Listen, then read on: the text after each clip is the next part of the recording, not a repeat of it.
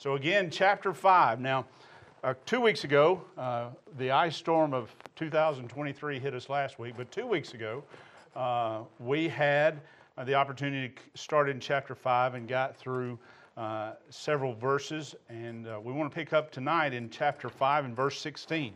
Chapter 5 and verse 16. And really, um, because we, we got a little further than this last time, and this is just again to remind us where, we, where we've gotten to and where we're starting tonight. So, verse 16 reads For this reason, the Jews were persecuting Jesus because he was doing these things on the Sabbath. But he answered them as if that didn't make them mad enough. He answered them, My Father is working until now, and I myself am working. For this reason, therefore, the Jews were seeking all the more to kill him because he not only was breaking the Sabbath, but also was calling God his own Father, making himself equal with God. Now, here's uh, what I want to start with this afternoon is that a lot of folks will tell you, well, Jesus never claimed to be God. Well, apparently, those folks have never read the New Testament. Because over and over again, it is obvious from the text we're reading, and I don't want to be, I'm not trying to be hard on anybody. I'm just saying we often have a picture of what God is like without ever really asking Him, What are you like? And He's already revealed it in His Word.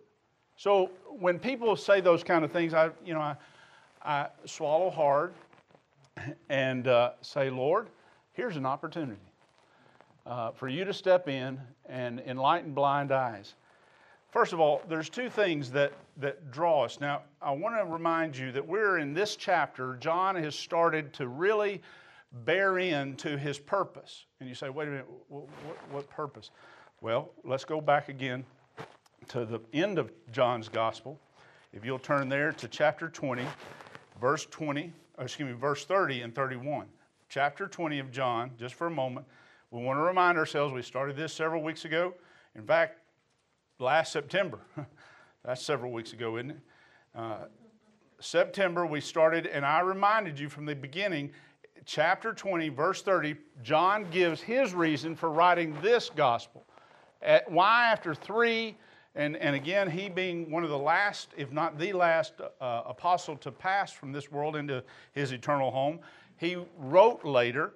Uh, much of the New Testament, Paul's letters were written prior to the Gospels, and, and especially now, why would there be a reason for another one? Well, he gives us that reason right here in chapter 20, beginning verse 30. Therefore, many other signs Jesus also performed in the presence of the disciples, which are not written in this book, but these have been written so that you may believe that Jesus is the Christ, the Son of God, and that believing you may have life in His name. Okay, so just a reminder of where we're heading. This is a case being laid out, and if there was ever a formal start to that uh, uh, uh, deliberation, to that court case, that that one, on the one side you have the Christ, and now here you have the religious elite of the day. And so he says in this passage again that, first of all, uh, they're mad because he's been doing signs, he's been doing wonders, he's worked miracles on the Sabbath.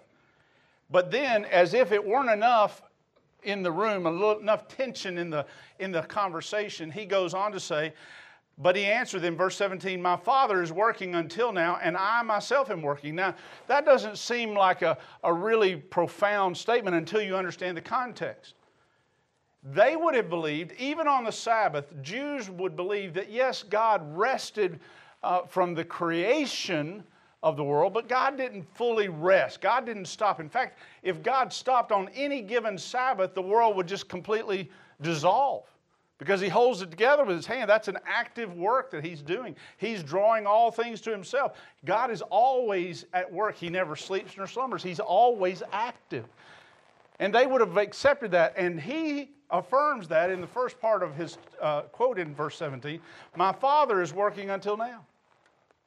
God's working. You guys are so upset that I did something good, an act of kindness, an act of mercy on the Sabbath. But remember, God Himself, our, my Father, is working up until now. He's always working. Now he says the, the fatal flaw for, from their perspective, and I myself am working. Now, what that did was not just say, I'm a child of uh, the son of Abraham like you. We're the people of God. I'm uh, in a general, broad sense, we are God's sons. Uh, he's our father uniquely as the Jewish race. They would have, they would have accepted that. But what the, the way he says this leaves no doubt, and this is another affirmation that Jesus was clearly telling us he is God, because that's exactly how his enemies took it.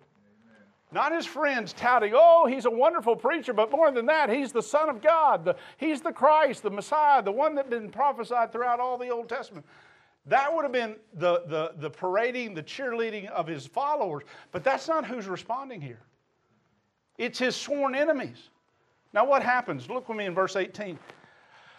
For this reason, therefore, the Jews were seeking all the more to kill him, because, again, working on the Sabbath, especially in, in the context of this conversation, could have brought about a capital punishment, but high handed blasphemy, equating yourself to be like God, would have said, not since.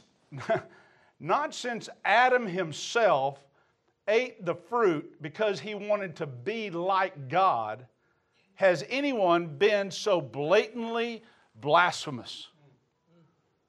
And therefore, if you thought we were after you before, brother, we're coming after you all guns loaded. And that's exactly, well, they didn't have guns, did they? But the reality is they came after him all the more. They were hell bent and I use that word very carefully, but very specifically, they were hell bent on destroying the Christ, Jesus Himself. So, first of all, as we begin this study, we would need to understand those would have been very problematic issues if Jesus wasn't exactly who He said He was. You see, if Jesus isn't the Lord of the Sabbath, then He was, as just a man, breaking Sabbath law.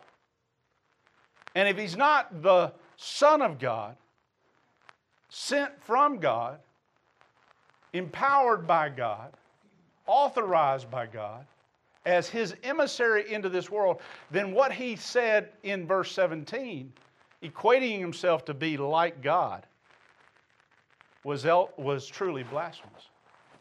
So here we have that classic decision. When you hear these arguments and all those that will follow throughout this case built by John in his gospel, you have to decide Jesus was one of three things. He was either a liar, a lunatic, or Lord. That's what it comes down to. And as such, we can ask ourselves was he lying? Well, Scripture confirms he wasn't. Was he a lunatic? No. He fulfilled Scripture. He wasn't talking. A lunatic, ultimately, his, his idea, his understanding of the world, his ideas of grandeur, ultimately all fall apart. But his didn't. He accomplished exactly what he'd been sent for and what he intended to do. You and I need to, first of all, understand that Jesus is exactly who he said, and thus he we see first in your notes there the Son's equality with the Father. Not only were these matters raised against him, but I want to tell you still today the person and work of Jesus Christ is the pivotal issue of the faith. Nothing is more important than how you and I understand who Jesus Christ is. Please understand me, there's a lot of things going wrong in this world. This week has been an atrocious moment. Well, just, yes, this week. You can look at any in any direction as what we're seeing happen. And it's one thing after another. Even so, Lord Jesus, come quickly. But let me tell you, none of those issues compare with what you and I believe about the person and work of Jesus Christ. If, if we miss that, if we misrepresent in, by, by willful denial of Scripture or perhaps just apathetic avoidance of Scripture, we do ourselves and our eternity great harm. This, this afternoon, not only do we see the matters raised as the Son's equality with God, the Father, is, is brought to light, but also, how does that work? Well, scholars have tried to explain the relationship of the Trinity for 2,000 plus years now. And let me share with you, I have not arrived, I have not gone beyond their uh, intelligence or understanding. I'm not going to be able to answer any and every question that you might have tonight, but I do want to affirm that there are three persons in the Trinity. You say the Trinity doesn't, the word Trinity doesn't appear. No, but the truth of the Trinity does. The explanation, the description of what God, He is one God revealed in three persons.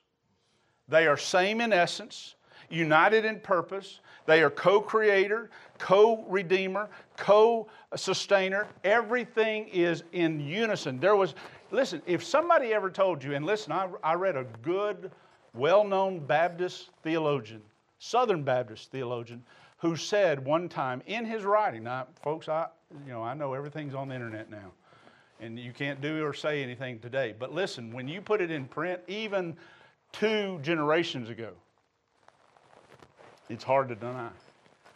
But let me share with you if you believe for some reason that God created man because he was lonely in his universe, no. God didn't, God was not, God has no need. To say that God created us because he had something missing in his life says he's not self sufficient. It denies so much of what we know clearly from Scripture. So if that's your idea, put that aside graciously, quickly, firmly. Put that aside. God had perfect fellowship within the Trinity. The Father, the Son, and the Spirit were in perfect harmony. In eons before there was ever one molecule in all the universe. And He will be forever in perfect unity in Himself. But He does create and call us to Himself for His glory because He alone is worthy of it. None of us, you say, well, that's narcissistic. No, it's not. He's the one worthy of glory. None of us are worthy of glory. If we ask for glory, that's narcissistic. That's selfish. That's navel gazing, if you will. But the reality is, God deserves it. And so much more than you and I could ever think or imagine, He deserves glory. But when we look at this passage, again, read with me now. Not only do these matters rise against Him, but then the mystery of this relationship that He's revealed come to light as well. John, 9, John 5, verse 19. Therefore, Jesus answered and was saying to them, Truly, truly. That's a first of 25 times in the book of John that we'll find that double affirmation. So every time he says, John writes or records Jesus as saying, Truly, truly, it's, an, it's a significant moment to pay, pay attention. He says, Truly, truly, I say to you, the Son can do nothing of himself unless it is something he sees the Father doing. For whatever the Father does, these things the Son also does in like manner. Now, again, uh, going on to, uh, to verse 20, and then we're going to skip down to verse 23 before we stop for a moment. For the Father loves the Son and shows him all things that he himself is doing, and the Father will show him greater works not work, but works than these, so that you will marvel. Verse 23 so that all will honor the Son, even as they honor the Father. He who does not honor the Son does not honor the Father who sent him. Here is this mystery the Father and the Son, and yes, the Spirit, not, not in focus clearly here by the written text, but he's involved, okay? But the relationship between the Father and the Son is revealed here in the sense that, first of all, verses 19 and 20 tell us that the Father loves the Son. That is, He loves Him not just because He created Him like He created the first Adam. No, the last Adam has always been. He didn't create Him, He's always been. In fact, one of the junk translations that come, has come out is called the New World Translation. If you go home and you find a copy of the New World Translation, of your of scripture please take it quickly put it in a burn can and burn it quickly before you go to bed. Because it is not even a translation. It is used by the jehovah witnesses. It is not a translation. It's not even a paraphrase. It is junk literature. Worse than one of those Harlequin novels we used to rail against. I mean, goodness gracious. But the reality is that the reason it's junk is in John chapter 1 that we talked about earlier in our study. John 1 1, it says that they, the New World Translation says that Jesus or the Word was a God. We talked about that. It's junk literature because it takes God the Father, God the Son, and God the Holy Spirit's Trinitarian existence from, and says there was a point at which God existed, but then Jesus was created. He was the first of all creation, and through him everything else was created. And that's not Bible. God is forever Father, Son, and Spirit. And he loves his son, and because he loves his son, he shows him, he reveals to him, he includes him in everything he's doing.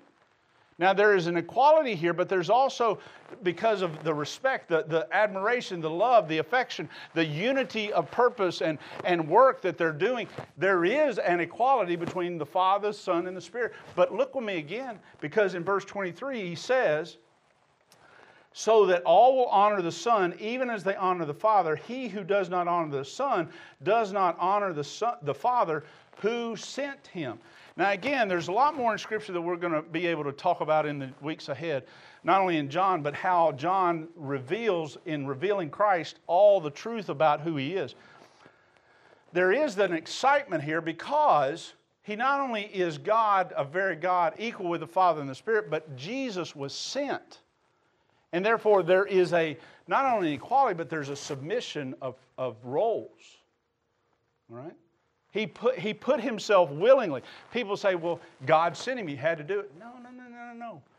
That's not the, this one verse. You can't take a, a whole idea, a whole theology out of one verse. Because Scripture also tells us that he willingly came. He was just as sure that this was the plan from ages past and into ages future as the Father was. He understood his role and he willingly accepted it in our salvation history and in our salvation's provision.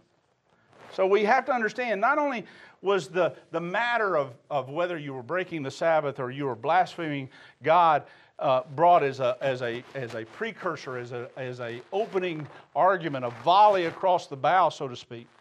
But then he goes on to say, listen, the reason you can believe that I'm not breaking the Sabbath and that I really am working alongside the Father God is because of who I am. I am the Son of God. I am, as, as Moses heard at the burning bush, I am that I am. In fact, the name that we get from that moment forward throughout Scripture, especially throughout the Old Testament, the word Yahweh, that, that true name, that, that right name, that holy name of God, mean, is, is associated with that very statement at the burning bush I am that I am. I, I, I was, it's not that I was at one time, but now I'm a has been. It's not that I'm going to be because I've just got to earn my rank and, and, and ability and get the experience to be the God of very God. No, no, no. I am, and that is, I've never been anything but, and I never will be anything else but God. But the one that we need, the, the point that we need to see here is not only is God the Son equal with God the Father, but He's always been pursuing us. Because in that burning bush, and in many other narrative scenarios in the Old Testament, we see Jesus Christ pre incarnate. Jehovah of the Old Testament is the Jesus of the New Testament. He's the one who represents the, the Trinity in establishing the covenant with Abraham in chapter 12 of Genesis. He's the one that was in the, the fiery furnace with the three Hebrew children, that fourth one, who even a pagan said, There is one who looks like the Son of God. Now, listen, folks, if if you think, if you think that Jesus is not a part of what the Father's doing, first of all, he just denied that. He set the record straight. The Father has always been working up until now, and I am working.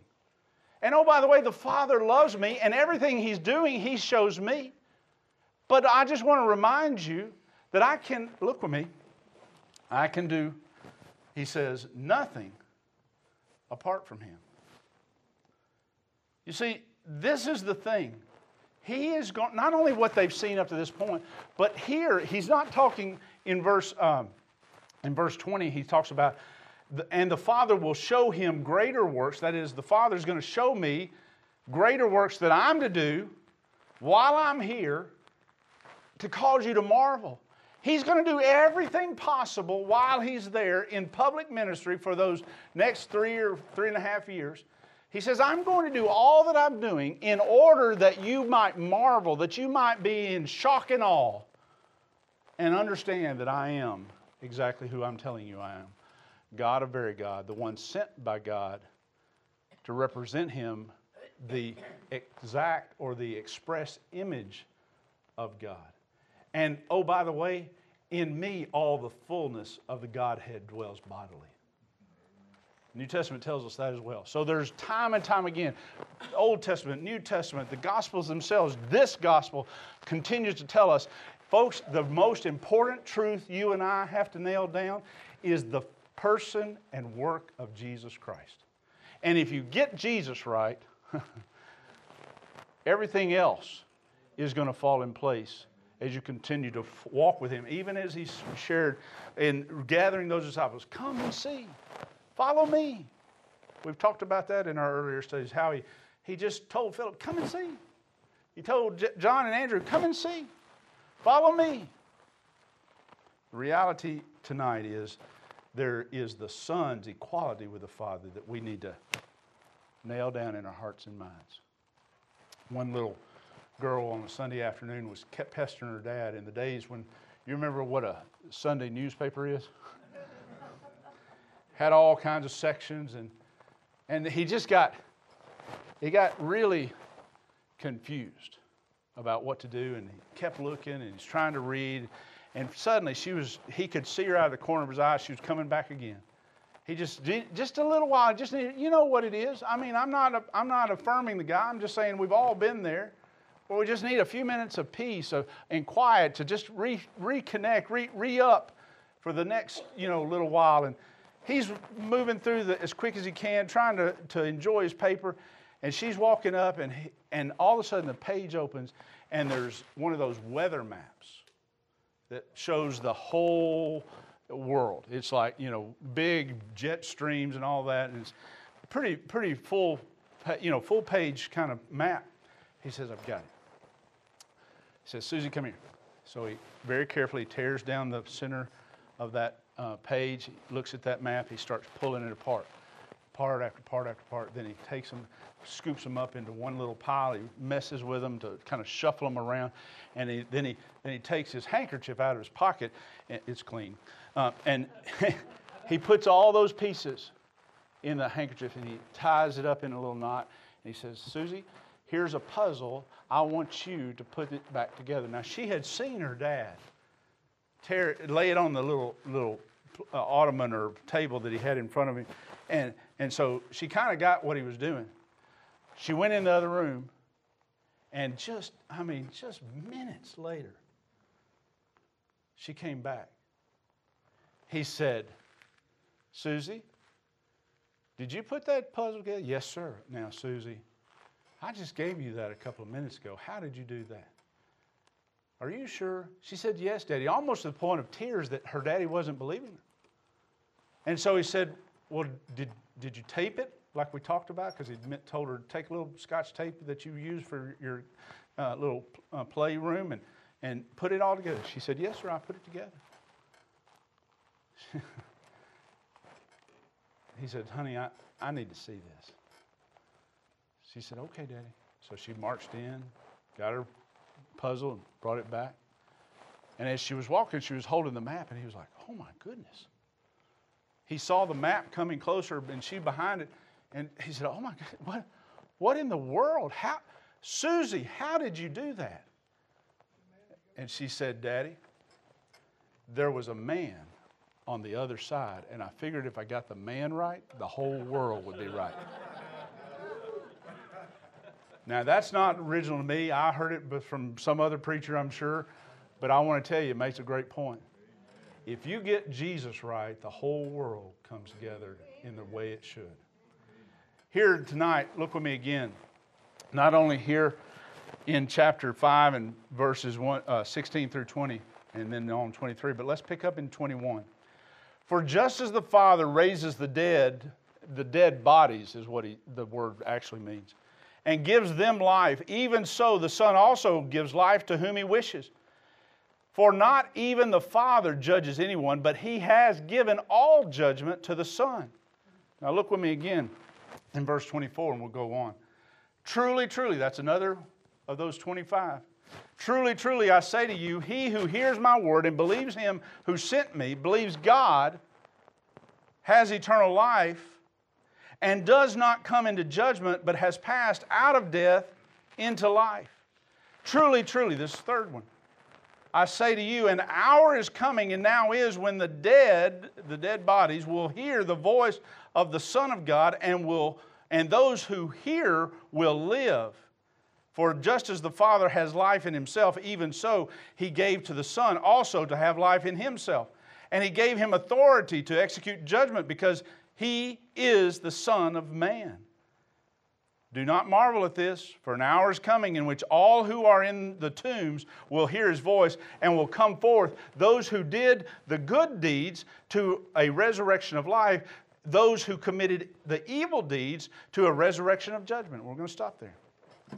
Not only do we see the, the Son's equality with the Father, but also the Son's endowment by the Father. What did God endow him with? Eh, what did he delegate in the Trinity's responsibilities? The responsibility of the Son is going to be laid out here. And there will be more that we'll see that he was given to do, but, but here he gives a broad sweep of his responsibilities. First of all, in verse 21, for just as the Father raises the dead and gives them life, even so the Son also gives life to whom he wishes. Let me tell you, the Son gives life. He will say in chapter 14 and verse 6, I am the way, the truth, and the life and no man comes to the Father but by me. It's almost as if he's tying the whole case together. From this moment when he first really lays it out in front of his religious persecutors to the moment that he's about to go to the cross, his disciples have been hearing him say, I'm the one that gives life. It's in me that you have life. There's no life apart from the Son because the Father has granted him to be the one and only one to give life. He goes on, not only in verse 21, but look with me in verse 24. He affirms, Truly, truly, I say to you, he who hears my word and believes him who sent me has eternal life. Not, this is not about a quantity, this is a quality issue. It's not something that, you know, well, you know, and Brother Sam's good to bring these old songs. One of the most recognized old gospel hymns in the sweet by and by. Now, there's a lot of joy and a lot of promise in that. But let me just share with you eternal life is not something that only begins in the sweet by and by. It is a qualitative difference of life that begins today. It begins the moment that you receive Jesus Christ. And it, let me just share with you a thought. If you had not realized a categorical, qualitative difference in your life the moment you receive Christ, I want to encourage you nail that down. Know in whom you have believed, so that you can pers- be persuaded that He is able to keep that which you've committed unto Him against that day. If you're trusting in anything else, let me just share with you, you need to nail that down. It's all in the Son. It's all in Him. He's the one that grants life. Also, Not only is He the one who grants eternal life, but the Son will raise the dead. Not only is He the one that gives life, but He's going to raise the dead. That is, those who are faithful and faithless. You say, wait a minute. Everybody's going to be resurrected? Absolutely. Everybody's going to continue out for eternity? Every single human life that has ever been born is going to eternally continue. Say, wait a minute. I thought we got eternal life, and those other folks on the other team, they, they died. No, they experience death without dying. They experience the horrors of separation from a good and gracious and gospel offering Jesus. But they do not cease to exist. You say, that's awful. How can a good and merciful God allow someone to, to suffer for all eternity? Then again, we need to nail down what we see in Scripture. Sin is no small thing.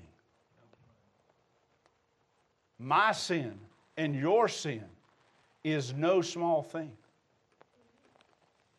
We live in a culture today in God blessed America where people, we used to say we were a country of laws and no one was above the law. And we still say that and would say it if we taught civics anymore. But the reality is we don't, and the point is it's not applied equally. Should it be? Should there be justice for all? You know, Superman, you remember? Truth, justice, in the American way. It ought to be applied equally, but it's not, sadly. But let me tell you, there's no manipulation of God's law. And the, the reality is, you and I need to understand you and I are sinners worthy of death and hell for all eternity because we are both by nature congenital defect we received from our father Adam and every father since then, passed on through every generation of man and woman. You and I are worthy of death, but we show it because of our choices our nature separates us by, and, and it's confirmed that we are further condemned by our choices to sin and to rebel against Him. All of us deserve hell. But those who believe in Him, whom the Father has sent, if we turn to Him, if we trust in Him, we have the glorious experience of grace against grace, against grace both now in that moment of transformation when we receive Him and every moment out into eternity without end. Now that's exciting stuff. The Bible here, look with me. It says in verse 25 Truly, truly, I say to you, an hour is coming and now is when the dead will, will hear the voice of the Son of God, and those who hear will live. Now, look with me again in verse 28. It says there, Do not marvel at this, for an hour is coming in which all who are in the tombs will hear his voice and will come forth, and those who did the good deeds to a resurrection of life. That is, those who have accepted the truth that is Jesus Christ, the person and work of Jesus Christ is our only hope of salvation, that you and I get to have a resurrection, a calling out of the tomb, a, a being fit for eternity that is, again, with Christ forever and ever and ever. But those who have not received Christ, who rejected the gospel and the light that they were given, they too will be resurrected. They too will be fitted with bodies fit for eternity. But they will be condemned. Look at me in verse 29 and the last part. Those who committed the evil deeds to a resurrection of judgment, eternal punishment. You say, How is that? Because they will feel the wrath of God, separation from Him. You know, I, and I know we live, I mean, this week was another. We live in a diabolical, devilish world. But the reality is that you and I often hear people say, well, you know, if I go down, or I go to a place where the devil is, or they'll even say, if I go to hell, I've got lots of friends there. Well, brother, the reality is, well, sister, the reality is you may have known people on this world who will be in that sufferable, in, excuse me, insufferable place. But it is a place of darkness. It is a place of separation. It is a part, a place apart from any comfort of God. Do you understand? Friends are a comfort. They're a blessing that comfort is not a part of the experience. You say, well, I just want to know, you're, you're starting to describe hell. How, how is that place? I've heard that there's burning, but it's a place of darkness too. How is that? Because sulfur, brimstone, at the hottest temperatures burns without emitting light.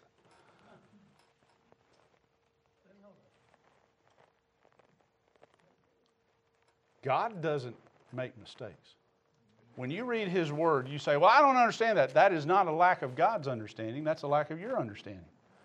God knows exactly what He's done and will do and is, is, is doing right now fully beyond any of our comprehension. Not only does the Son grant eternal life, and not only it, does the Son raise the dead and will raise ultimately the dead for all eternity, but finally, the Son judges men. Look with me in verse 22 again, we're because of this argument, we're a little back and forth. I understand we're not just walking one verse after another, but it makes a good point here. Chapter 22, for not even, oh, excuse me, verse 22, for not even the Father judges anyone, but he has given all judgment to the Son. Now look with me in verse 27. And he, and he gave him, that is, the Father gave the Son, authority to execute judgment because he is the Son of Man. Now here's the thing the Son of Man who is also the Son of God, is going by the end of this trial, this back and forth, where he never got, you know, in a place where he was talked into a corner. They never out uh, uh, him in any sense. They didn't force his crucifixion. Remember when Jesus got into some real pickles and suddenly he just slipped through the crowds and was gone? Why? Because it wasn't his time. His work, his works on earth weren't done. But when his work, his ultimate work on Calvary, was there at the right time, he was presented and he was taken and crucified for us. But that one, the one who is the Son of Man, the Son of God, co equal, co redeemer, co sustainer, he's the one who died for us. And now we're hearing from the moment he steps really onto the public stage in a, in a very um, confrontational manner. We're, we're seeing him already say, Judgment is already been given into my hands. God has given me the responsibility to judge. I'm going to be the one to separate the goat from the sheep. Does that not wow y'all? I mean, let's say it backwards. Wow. I mean, Folks, the fact that you and I are going to be judged by the one who gave his life for us, the one who is all knowing. We have some railroaded lawsuits in this day and age, some missed judgments, right or wrong, good or bad. They're just not justice because they missed that goal. But let me tell you, there is no evidence that is going to undo the judgment of God in our eternal destiny. He who gave his life for us is going to be the one who will separate the goat and the sheep. He will, he will be the one who says, Depart from me, I never knew you. Or welcome, enter into the I reward thou good and faithful servant. There is a reality that you and I need to understand about this. Not only the Son's equality with the Father, but also the Son's endowment by the Father. Finally, again, the Son's example from the Father. I want you to read with me in verses 30 and, thir- and following. I can do nothing on my own initiative. As I hear, I judge. And my judgment is just, just, uh, excuse me, because I do not seek my own will, but the will of him who sent me. If I alone testify about myself, my testimony is not true. There is another who testifies of me, and I know that the testimony which he gives about me is true. There's, a, there's an example that this one who will be our judge gives us, not only here, but throughout his life and ministry. First of all, in verse 30, I can do nothing on my own initiative. As I hear, I judge, and my judgment is just because I do not seek my own will, but the will of him who sent me. The first thing we need to understand is that, again, while he was co equal and always is and always will be co equal, Jesus willingly submitted himself under the Father in the completion of salvation's work. He willingly, not forcibly, took on a position of submission not only to accomplish our salvation in the sense of going to the cross and, and, and paying the debt, but all throughout his life, he lived under the submission of the Father and in the power of the Spirit. He gave us an example of submission, a model of submission. I know I, I, I, think I'm talking loud enough that you'll hear me, but I'm going to step over here and hopeful that one of those black markers works. Let me show you. I am so grateful. I'm so grateful for the fact that Jesus Christ died for me. He paid the penalty for my sin. I am no longer under judgment. And when I see Him face to face, I have no fear of that moment. Gratitude beyond all comprehension. Yes, because Christ died for me. There's nothing now, but all my sin has been removed. Past, present, future. There's never going to be a time when any sin separates me from the Father anymore because of the finished work of Christ. And that's appropriation. At age six and a half, as a little boy in a small Baptist church in Middle Tennessee, I gave my heart and life to Christ. And I am saved because at that moment, He justified me. He proclaimed me innocent. Not not that I don't sin or didn't sin before that point or haven't sinned since then, but all my sin was covered by the payment of the shed, precious shed blood of Jesus Christ. Here's the other part, friends. As a model of submission, you and I have to understand the scripture tells us that authentic salvation means not only did Jesus Christ die for me, but also I died with him at the cross. That means my life is a continual process of dying to the old man so that the life of Christ that I received that moment lives more and more through me. We talk a lot about what's on the left, we don't talk so much about what's on the right. And the world has come to us and said, All you evangelicals believe, and especially you Southern Baptists, because you're the best or the worst, depending on how you look at it at making a transaction of the gospel. Let me just tell you, I understand there was that moment. I can tell you in my parents' living room, little ranch house, it sounds real fancy, but 1306 Bel Air Drive in Tullahoma, Tennessee. Bel Air was not Bel Air, okay? Just a simple home on a Sunday afternoon, Brother Clay Starr, who was a retired pastor and a family friend in our home church, came over because I'd been asking questions. My parents had been t- talking with me, and they just wanted to make sure that if there was anything that they didn't had not explained to me, that, that Brother Starr could do that. And that retired man, I can still remember just big head of white hair, big guy too. But he sat down and got on my level and he talked me, walked me through the gospel. And yes, at that moment, there was a transaction. I gave all that I knew of me as a six and a half year old boy to all I knew about Jesus. Now, I've changed a lot about what I knew about me then and what I understood of where I was at that moment, and I've certainly learned a lot more about Jesus. But as simple as that, there was an exchange, a transaction. But let me tell you, that transaction resulted in a relationship that I had not had before. And I realized that if the Christ had died for me, he was also calling me to a qualitative difference of life that meant this eternal life he'd given me was going to only be seen, only going to be made real. I'd appropriated, and yes, I was going to heaven, but my life here was going to change in proportion to my willingness to die with Christ daily.